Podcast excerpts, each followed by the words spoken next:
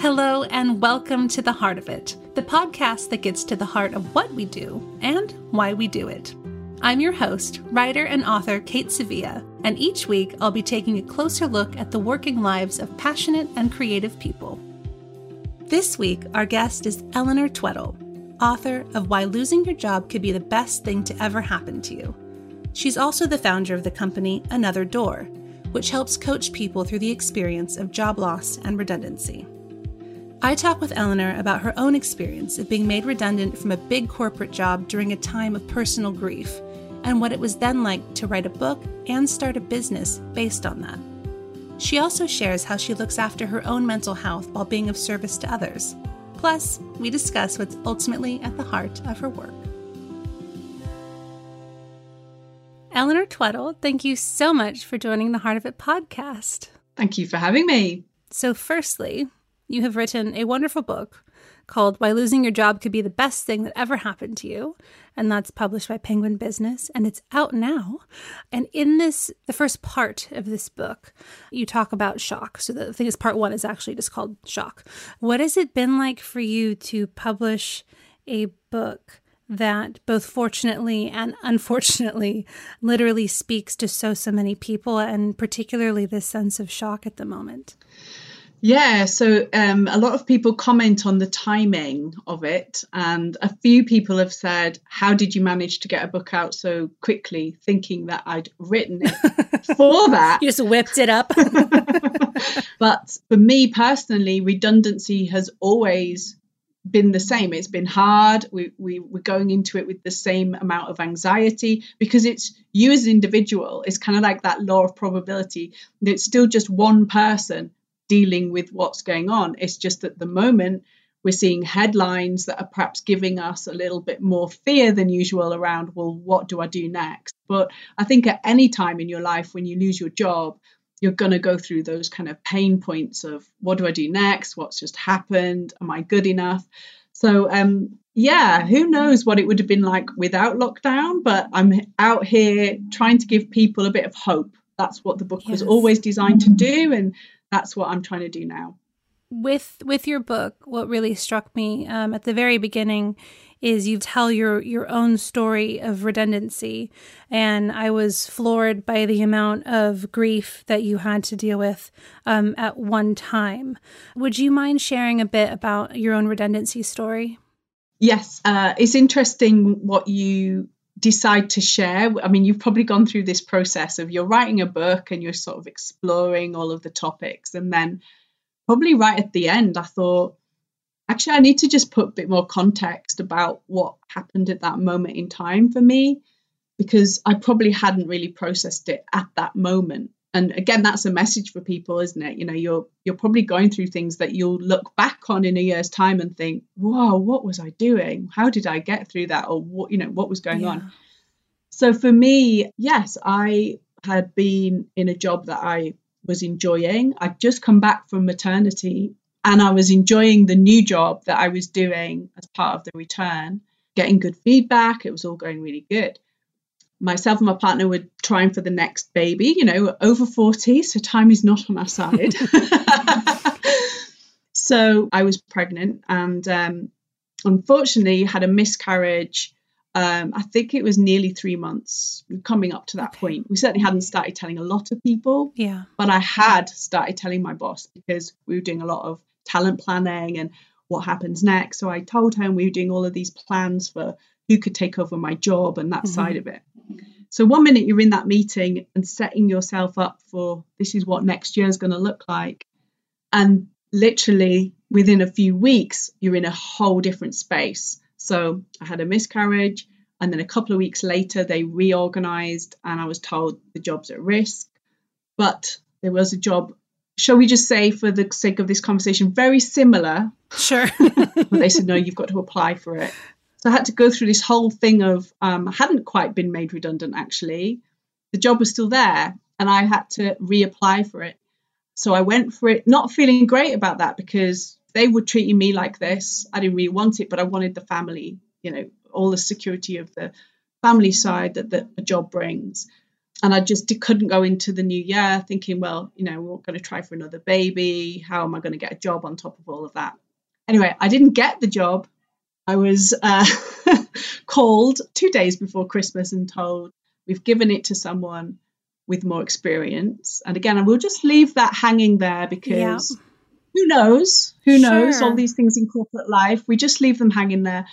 But yeah, I didn't get it, so I was made redundant. So yeah, within a space of six weeks, I'd kind of lost a baby, lost a job, and I was starting the new year in a completely new space. And that's where it all sort of started for me. um, firstly, I'm so very sorry that that happened to you. And that's so that is so much that is that is so much grief and thank you for sharing that and thank you for putting that in your book um talking about identity and and and job loss and because you had so much going on at that time what were the tools that that you kind of initially used to get yourself out of that first phase of shock and kind of into the next element of like okay well what what can i do next yeah, and thinking back again, I don't think I really knew what to do. So I just kind of floated. That's mm-hmm. the best way to describe. I, I just thought, okay, how do I reset the year? And what path do we choose to go down and how do we do this? Um, i felt like I, I had to get a job from a financial point of view and then we had to start making decisions well what's the family decision as well? And that that all add complex layers to what happens next.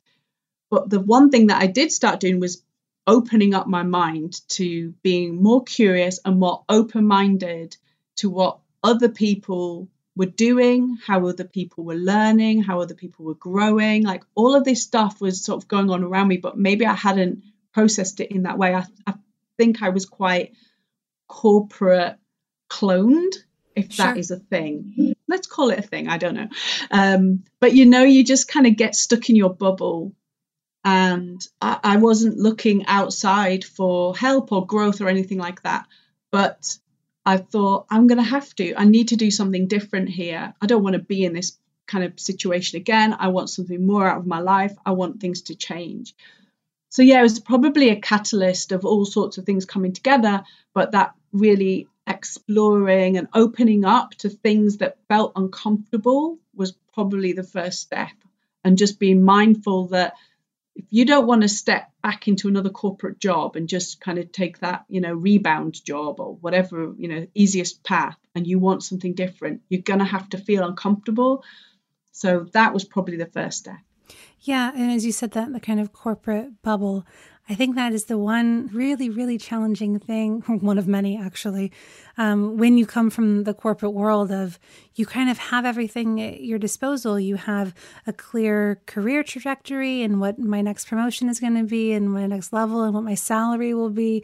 And that's all very, I mean, I worked at Google for a while and I eventually started referring to it as a, like a, golden prison because you literally don't like physically you don't have to leave the building for anything because everything you could ever want or need is is inside including a therapist and a massage therapist and your food in a spin studio which is just now I view as like massive red flags. But then emotionally you don't really need to go elsewhere either to kind of plan for for what it is that you do next. Um so speaking of the corporate world, you have over 23 years experience working at like big proper organizations like Costa Coffee, Virgin Atlantic, Harvey Nichols, and now you've essentially kind of dedicated this next phase or or perhaps the next, you know, the rest of your career to helping people through redundancy and, and job loss. So you founded a company called Another Door. And I find it really interesting that you took this extremely painful and challenging part of your life and you turned it into something very constructive that helps other people. Um, what was the kind of catalyst for you in realizing, oh, this is what I want to do next?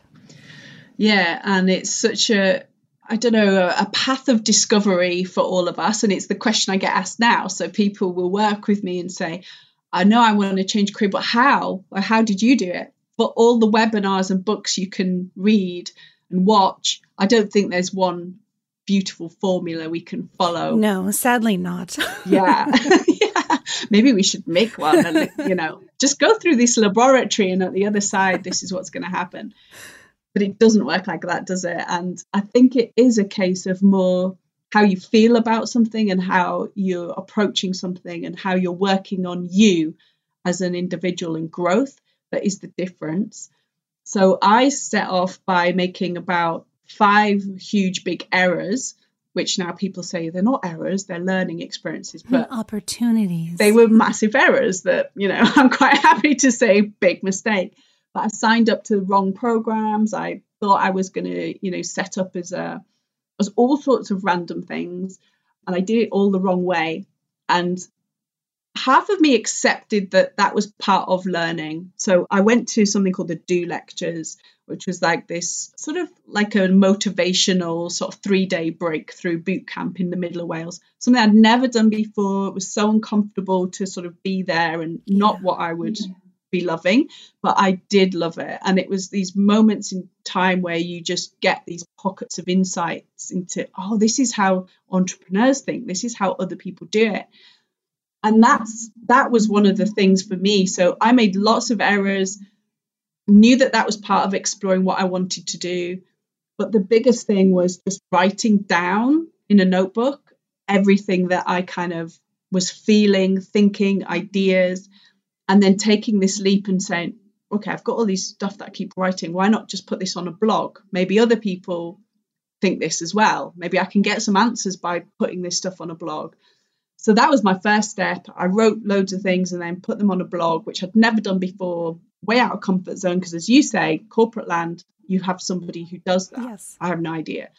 I learned all that stuff, put it out there, and just started growing a kind of community around people who perhaps wanted something different in life. How did they do it? I joined lots of other programs around coaching or at least trying to find out what you want to do. And from that, then I developed this concept of another door. So it wasn't like a business idea, it was just an exploratory blog at first. And then over time, it became something that I developed as an offering for people. So we ran workshops with, I ran with another career coach, Amanda. We used to just run live workshops and the days where you used to meet and do face to face things. We, we ran events and we helped people to think about themselves, what career they wanted. And that was sort of like the first dabble in that. But in the meantime, I'd set up an online business, had a market stall, and I had an online business selling beach towels. I don't know why, I have no idea. And I'd also started a consultancy in my comfort zone. So I was doing comms contracting, just corporate comms projects and contracting just to bring in money while I experimented with all this other stuff. Yeah, it's it's a um isn't it interesting because I think on paper we see this happened and then this happened and yay successful and there's so many bits and pieces there's a lot of mess and a lot of notebooks filled with um, hopes and desires and, and trying to figure that out. Um, in your work with another door, and I'm sure with the the case studies and the interviews that that you did for this book, um, it's a lot when you're kind of listening to other people's stories of of shame, of, of loss, and and of um, of job loss, and the, the effects that they can have on on one's life in general. How do you look after your own energy levels and, and your own mental health, even when you're kind of constantly in a space of helping people and holding space for people and helping them um, figure out what to do next? That is such a big question because I got that wrong at the beginning. So that's a huge thing about energy. And I really started learning about energy and where do you where are you putting it and how are you sharing it and how are you using it but at the beginning, I didn't do that well. And I mean, there's all sorts of weird moments where I started by just doing mentoring calls for free, literally on LinkedIn saying, if you've made, if you've lost your job, jump on a call. And I sort of started a membership just to try that out to see if that could work commercially. And people paid me not a lot of money, literally, I think it was like 50 quid or something for like endless coaching and mentoring and things. But I just wanted to experiment. But yes, energy wise, I was feeling absolutely drained and wasn't enjoying it anymore. And when I checked in with what is going on here, suddenly thought, what am I doing? Like some of these people had just been made redundant. So they had a package, they had money, but they just give me 50 quid. I had nothing by that point because I'd already been made redundant for a while. I wasn't bringing in money. The financial strain was getting quite pressured for me. And yet here I am giving my energy, my advice, literally like giving it away. And these people are like, oh, yeah, I'm really mm. worried. I'm going to have to get a job in six months. And I was like, yeah, look at you. but obviously, you don't do that. There was a huge lesson for me to understand look, if you're going to do this properly, you really need to get a commercial, bit more commercial mind on it and understand that, you know, keep giving yourself away. You're not going to progress yourself. And that was a huge moment. Good learning, as, as we've discussed, like all of this stuff is keeping open, keep checking in with yourself about what am I learning today, what's happening. So I had to press a great big reset button and say, right, I'm not doing this anymore how do I reset this? And I went back to contracting in comms land for a while and I just ran a few little workshops that people paid for just to keep things simmering while I explore what I wanted to do. And that's where the book came from. I thought, no, I'm going to write all this together. I'm going to put this all together in some sort of way that I can process it. So it's almost like a me helping me the second time round that I had no work, but not made redundant just because my business wasn't quite working right. So that's where the book came from. So yeah, I think it's putting in little checks along the way for yourself to just say, hang on a minute, how am I feeling? What what is going on here? I think I'm doing all this right, but I'm not feeling it. It's feeling heavy. I'm not looking forward to this. I'm not in flow. What's going wrong? And sometimes you might need a mentor or someone else to chat that through. Other times it is just a simple pause in your life, like a 10 minute check in with what is going on here. So that's probably where I would start with that. Yeah, I think learning to listen to your own energy levels is really difficult, especially when you're working for yourself. And if you've never kind of been in that uh, position of having something you yourself can offer for money outside of a traditional working contractor or employment, it's so easy just to be like, well, I could just I could just help you. And as you said, without without thinking about the fact that usually these people would have had a very nice severance package that they that they can you know chuck fifty quid your way um, when you're like, actually, that's my food shopping for this week. So thanks very much. You know, um, yeah. and yeah, the the money element of this is all really difficult. So just from, from my own my most recent kind of redundancy, even though it wasn't really a redundancy because the company essentially just like disappeared into the night and stopped paying us. But I found that I had to really readjust my relationship with money. And it's it's still a challenge now because I was in a space where I was like on, you know, Google corporate money and could spend just a ridiculous amount of money on skincare. And then I couldn't and was like, why did I what was I trying to fix? Like, don't get me wrong, I still believe in skincare, but like not to the level that I was using it before to try to like make my soul glow instead of just, you know, my skin. But yeah, it's that readjustment that I think is really difficult. Um, has redundancy and even running your own business, how has that kind of adjusted and changed your own relationship with money? Oh, I just love that so much. What was I doing with my skincare making my soul glow? That that just sums it up.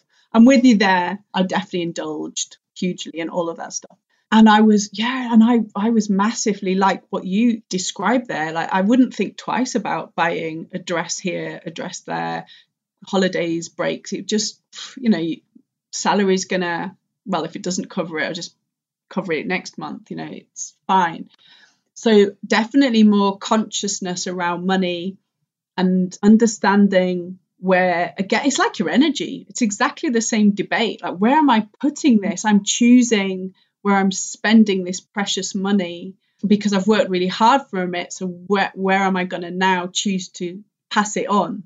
It's changing the whole philosophy in relationship with that. I've still definitely got loads of work to do there. Not maybe as bad as I definitely don't buy very expensive skincare anymore and indulge in beautiful clothes from Harvey Nichols and all that sort of stuff. But it doesn't matter to me anymore. Actually, it, it's it's irrelevant. I just think oh, I don't know why I thought that was important, but that's definitely not a thing. However, from a business point of view, I still do things like I, I pay people to do things and just waste money in the business. You know, and I, I think, okay, now I need to apply the same process again to where am I putting, you know, we work really hard for this money and then I'm just dishing it out to people who don't deliver or it's not the right service or it's not the right, you know, thing that we need for the business. So I think definitely that consciousness about choice comes into it from energy, from money. It's all investment. All of it's an investment in time, you know, effort, reward. So choosing really consciously what you want to do with it makes you feel quite empowered, but you still got to work on it. I mean, there's no, again, no overnight success story there, I'm afraid. Still working on it, but, you know, con- more conscious for sure. no, I totally, I totally identify with what you were just saying. It's an ever growing process, it's always a learning curve. Um, what is it like working for yourself now after, you know, 20 plus years? in in the corporate world beyond beyond just the money like on a on a practical level what has that shift been like for you so maybe thinking back maybe i've always worked for myself so i'm quite comfortable in this space now and maybe bosses that you know i've had in the past like yeah you always work for yourself you did nothing that we wanted to do you're always just doing whatever you wanted to do anyway so i'm pretty comfortable I feel like I've definitely, that's one of the things I think I feel so at home here. That's one realization that maybe corporate life wasn't quite for me, actually. I mean, that job that I got made redundant for, I loved it because they just let me get on with it. Mm. Like the boss would literally say, right, this is what we want you to do, get on with it. So I was loving that. So that part of it, I really enjoy. I think there's obviously that struggle that you you know where do you get your energy from where do you get your bounce ideas from where do you just try when you're having a wallow day try and kind of share where you're at that's where you have to start reconnecting into networks. You know i, I have a coach now myself and i have a network of people who are all entrepreneurs that you know we're on a whatsapp group that we say oh my goodness what's going on? Blah blah blah. You know that part of it is vital because you need people who get it. And it's not always going to be your friends and family because I mean I think my friends are half of them probably don't even know I've got a book out or even what I do at all. They're like, "What? What are you doing now?" and that's fine because that's not what they're around for. You know, everybody's serving us in different ways, and we're yes. serving others in different yeah. ways. So I think that's a big difference, building that community around you that kind of can help you and you can help others is key. But yes, I feel really comfortable in my own space. I like having that control, like saying no to a project. It's quite liberating, or knowing that it's not forever. So sometimes I've said yes to stuff that maybe I didn't really want to do, but it brings in money. But you know, well, this isn't me forever. I've just got to do this for a couple of weeks and then, you know, I'll move on. So I think, yes, there's definitely stuff, and you've got to really know yourself really well and have chats, regular sort of board meetings with yourself to check in with what's going on. but uh, I, am enjoying it personally. That's great.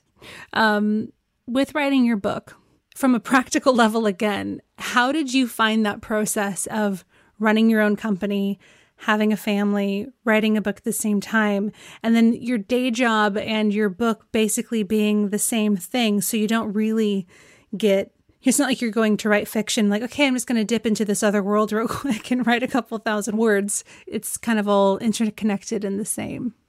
Well when i started writing the book it was just literally me writing notes so it wasn't a business at that point. And it just developed into that space. And then um, we're actually a military family as well so we move every two years with my husband's job. So when we moved at one point, that's when I again had to restart the business, press the reset button, and it was proving really hard in the area we'd moved into. So actually, it was a bit stressful, but I created that space to say, okay, what am I going to do with this space? I'm not getting contracts in here. It's getting really stressful. What do I do? So I started writing as a way of looking forward to something during the day, apart from applying for jobs, pitching for contracts, putting myself out to try and find projects it was the one thing that I said, right, I'm going to look forward to this. And um, it was always a couple of hours, maybe every day, if, maybe half an hour or, or an hour if it's you know a lot going on. But I just made it my little treat almost like indulgence, maybe. And because I was learning what I was writing, so it was sort of helping me get through that space, it was self learn. It was actually the equivalent of, I don't know, medication, I guess. Like I was writing what I needed. So that bit was fine. And that's how I got my first draft. But then I started thinking, oh, what have I got to lose? I'm just going to go for it and write a real book. You know, I've got all this stuff together. I've got a massive Word document, horrendous Word document, as I'm sure you've experienced, yes. and think, what am I going to do with it? So again, I, I actually signed up to a book coach at that moment. And I didn't have work at that point. I didn't have a cash flow. It was a ridiculous thing to do on every level. but I thought, if I'm going to do this, I'm going to do it and it's going to get done by this date. I want help. This book coach, Jessica, had this amazing program, and I thought, right, focus. So that's how it sort of became enjoyable. I made it the enjoyable thing in my whole life that was probably chaotic at some points. Not that I do chaos, but you know, it, it felt like there was so many components going not quite the way I wanted. That was the one thing that I had in control, that I was enjoying, and I made myself right by this point there's a great sense of achievement and i thought i was going to just self-publish so that's why i wanted expertise to help me get to that spot on this date i'm going to self-publish a book so that's where i got to but then i got a book deal and then life kind of shifts around again different timelines they you then go through a new kind of copywriting experience which was amazing and i loved it i loved every minute and i just set reset my mind to say enjoy this. You might never get these sort of opportunities ever again. So I did enjoy every minute. By that point, I did have a big contract. I was working for Trinity Mirror by this point, um, and doing a bit of work for Channel 4, and it was big contracts. So the only way that I was able to create time was get up at five in the morning and write from sort of five to six. Wow. Get the train, which was like a two hour journey into London, write on the train, do a bit of work on the train, do the day job, one night a week I stayed over in a hotel, again, get my laptop out, beautiful hotel room that looked over London, get my laptop out, right. All oh, it was indulgence on every level. But I thought if I'm going to do this, I'm going to enjoy it.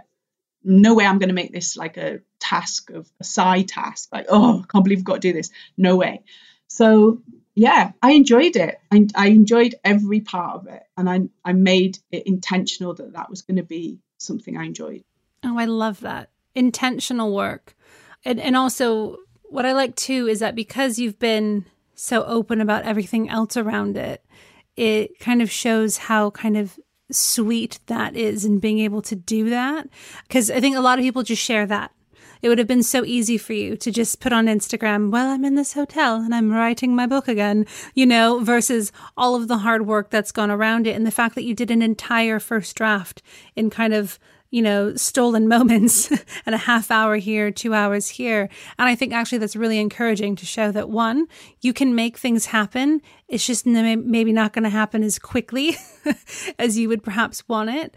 And when amazing opportunities do come your way, making sure that it's things that you enjoy. And obviously, we all have to do things that we don't want to do and take on the occasional contract that we're probably like, oh God, I don't want to do this, but the money's good, so fine, you know. But it's it's finding the that joy and being able to appreciate something for what it is as it's happening, which is is such a gift to be able to find that in your own work. It's really odd as well that that whole feeling of joy, like you just described, because the minute I started really trying to enjoy stuff allowing myself to enjoy that. I got contracts that I really enjoyed.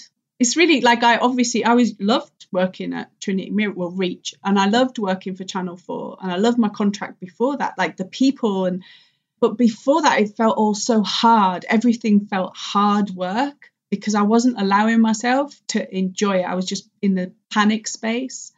And the minute I sort of said, come on, enjoy something, you know, I felt like, wow, I can't believe. I remember sitting on the train at like six in the morning going, oh, I can't believe I'm so lucky. I mean, how ridiculous is that? Like, what? You're in a train going into London at six in the morning. Why are you so happy about this, you idiot? and suddenly I was like, oh, wow, I'm on a train. Wow, yeah. I've got wow.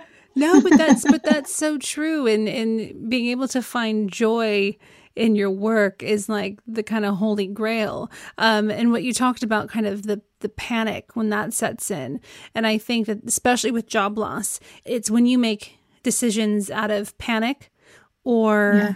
desperation or fear that those never really quite work out. It's it's actually kind of irritating that when you make it when you kind of just go well, this contract's coming up and I know that I need to get another one and I think it'll work out. I'll just put out some feelers and something will happen. That then something happens. But when you're like, holy shit, I need money and this is going to happen. And the first person that goes, yeah, we can have you do this really weird thing. You just go, yes, I'll take it. And it doesn't kind of work out. Because um, I know that this is something that you address in your book as well as rushing into things. Like how, how can people or how have you yourself kind of quieted the um the panic and been able to make decisions from a less fearful place? Yeah and I, I, think we do that in all sorts of walks of life when we start thinking about it you know how we make decisions. In fact that was one of the pieces of research i really enjoyed because i didn't realize we all make decisions in different ways. And it's so obvious when i say it out loud but decisions are huge in people's lives. Like decidophobia is a thing. I didn't know that. And yeah. I was looking it up going, wow, people actually fear making a decision. But it makes sense, doesn't it? You know, like yeah, that's why sometimes our friends or people in our network make decisions and you're just sitting there going, Why why would they do that? I don't why? What happened there? But yeah, but I mean part of part of that kind of fear is us understanding what what is driving us and the what's the real narrative that's going on there and what's that little inner chatter? What is it really saying? What is it the reality of it? So now i make people write down what's the inner chatter today. Like what's really going on for you?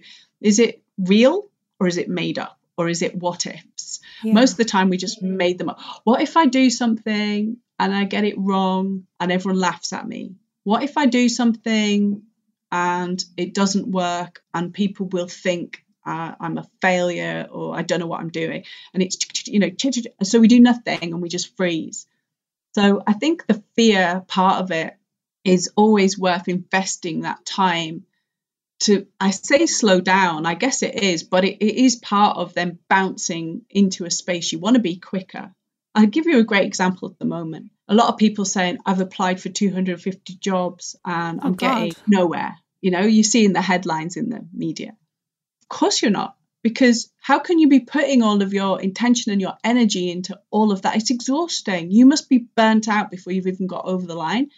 So the slow down bit is like looking after yourself, giving yourself time to really reset, thinking about, you know, what what do I really want? And then one or two things that are so heartfelt and you've put energy into them that it will get you closer to the point. So don't apply for 200 jobs. Like I did it, press that apply button on LinkedIn. It's like playing some weird sort of, I don't know, game. It's terrible. I've never had that work, not once. Me neither.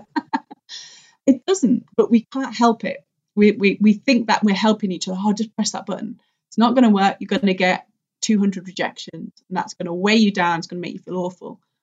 So, slowing down to go, right, I really want three of those jobs. How do I put myself in the best space possible?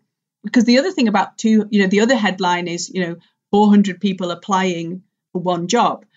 So, yes, 400 people have pressed the apply button. Maybe 20 have done the work.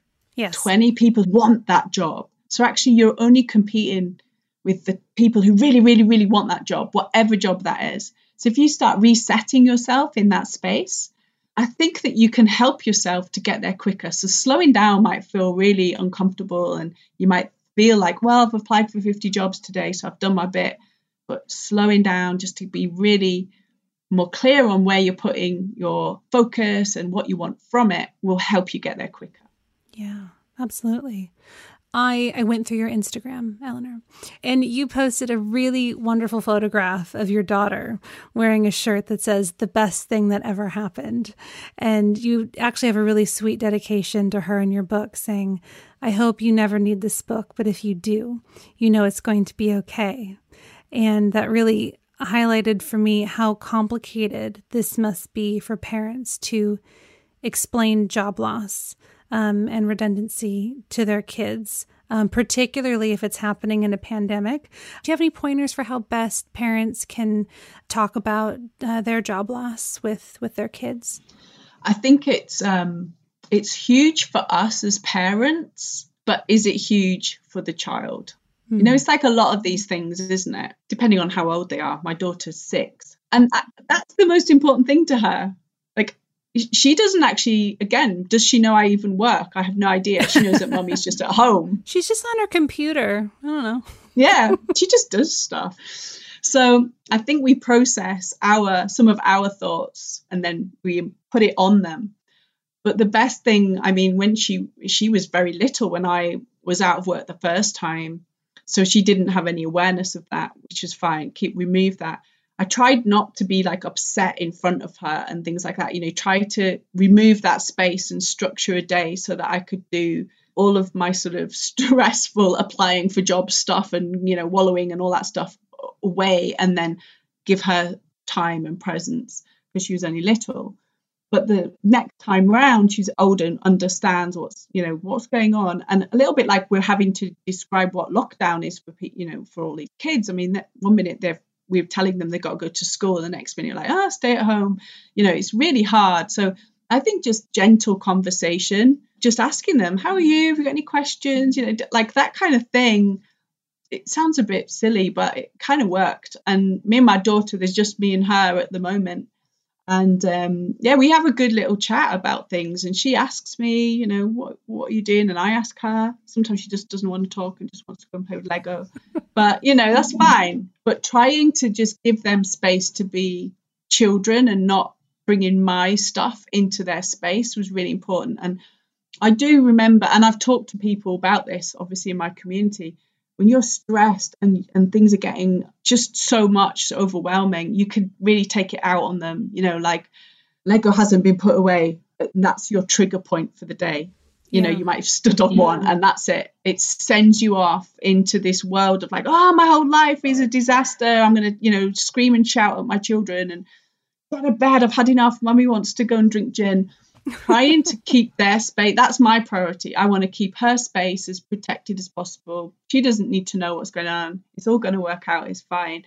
But yeah checking in and just having those moments on your own actually is part of helping your kids. Like if you're feeling really stressed just go and sit in a dark room somewhere and say like just need 10 minutes of breathing otherwise i'm actually going to explode because you know you've you've not put your lego away so yeah, I think it's just trying to be mindful of all of that, not bringing too much into their world. But I get it; it's easier said than done. It's tough, and yeah, having a having a dark room to maybe go soundproof room to go scream in. Uh, every household really should uh, should have one of those. Particularly now, maybe houses built uh, after 2020 will just have like a panic slash scream room for us to uh, retire to when we need to.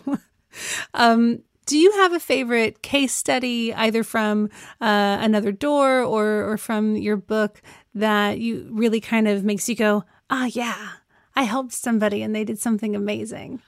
There's a few um, that I kind of watch and think, oh my goodness, that's amazing. I'm sure Jo doesn't mind me talking about her. I mean, Jo, I just love what Jo's doing. She's got um, on Instagram the, the, the Mad and Sad Club she was made redundant and we did a little bit of work together just chatting about possibilities what else she could do. She was really interested in mental health side. Explored all sorts of different ways of developing that. And i think that was maybe two years ago now or a year ago. And now go and look at her instagram. She has got this. She's so confident about and she inspires me because she talks a lot about boundaries I do this, I offer that, I don't work after this time, I do it in this way. She's not on any other social media, just Instagram. She shut everything else off. She's just so clear on all this stuff. And I'm just like, oh, wow, hugely inspiring. Yeah. I mean, I admire anyone. I, I talk a lot about in my book about boundaries, but my God, are they difficult? And when you see somebody who's just really nailing it, you're like, good Lord, well done. it is very inspiring because it's it's it's it sounds so basic, but those are such yeah. difficult things to yeah. enforce. They're very easy to uh, complain about, but they're very hard to enforce. Uh, so well done, Jo. Yeah, I'll definitely have to have to look her up. Um, in your book, you have a, a section called uh, "Be Clear on Your Why," which is basically what I, I try to kind of get to in this podcast, getting to the heart of what it is that people do and why. Um, so, you know, tell us, Eleanor, what's what do you think is at the the heart of what you do? What's what's your why? I and it's interesting that why I put that in the book. I think Simon's why, his huge big why, can sometimes feel hugely overwhelming. Like, oh my goodness, I've now got to save the world. A purpose. yeah. I've got to have purpose. I've got to have a mission. I've got to be saving something that the world needs right now. Oh my goodness. Actually, I'll just go back and get an office job. That's easier.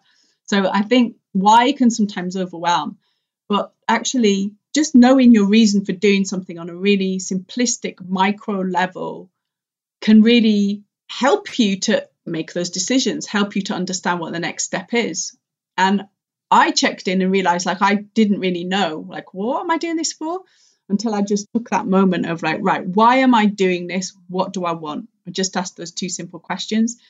And at the time it was like well we move every 2 years. I want a simpler life. I actually wrote it on a post-it note somewhere which I carry around every time we move. I put it on back on the wall. I want a simpler life. And I think I put I want less chaos. I don't think that's actually achieved. And I want more calm. That was another thing so it was as simple as that. It was more not so much like big targets or goals or anything like that. It was more like a way of living. I just wanted things simpler and I wanted to feel more in control of what I was doing and I wanted more creativity. So I built out from that. Well, what's my way of living? How do I want to feel? So my why wasn't really, I want to change the lives of a thousand people who get made redundant it maybe is more like the business goal now. I would love the business to be in that space, but that's more of a strategic goal. My personal why is more how am I living? And it's definitely around I want to be creative, I want to help people, I want to feel like I'm contributing, but mostly I just want a simpler life. I love that. No, I, I really strongly identify with that.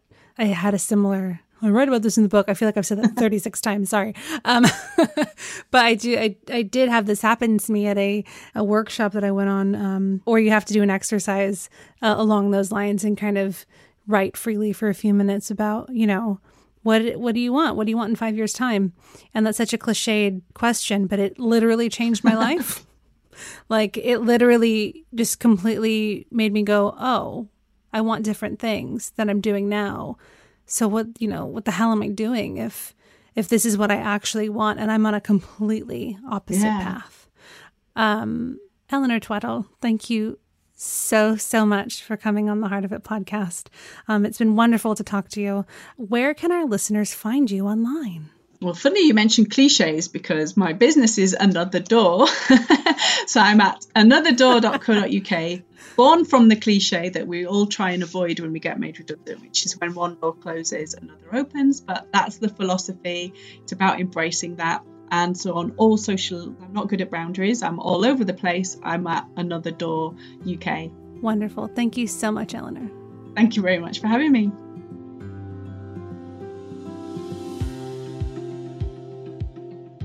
A huge thank you to Eleanor for being so honest with me about her experience of losing her job and what the process of writing her book was really like for her. Job loss is something that's affected so many people in the last year, and Eleanor's advice and expertise on the topic I know will not only be of use, but a great comfort to many. If you'd like to check out Eleanor's book, it's called Why Losing Your Job Could Be the Best Thing That Ever Happened to You, and it's available on Amazon and in all good bookshops and you can also check out her podcast, Another Door. Thank you again for listening to today's episode. You can subscribe to the podcast on Apple Podcasts, Spotify, or wherever else you get your podcasts from. And you can follow us on social media at Heart of It Podcast.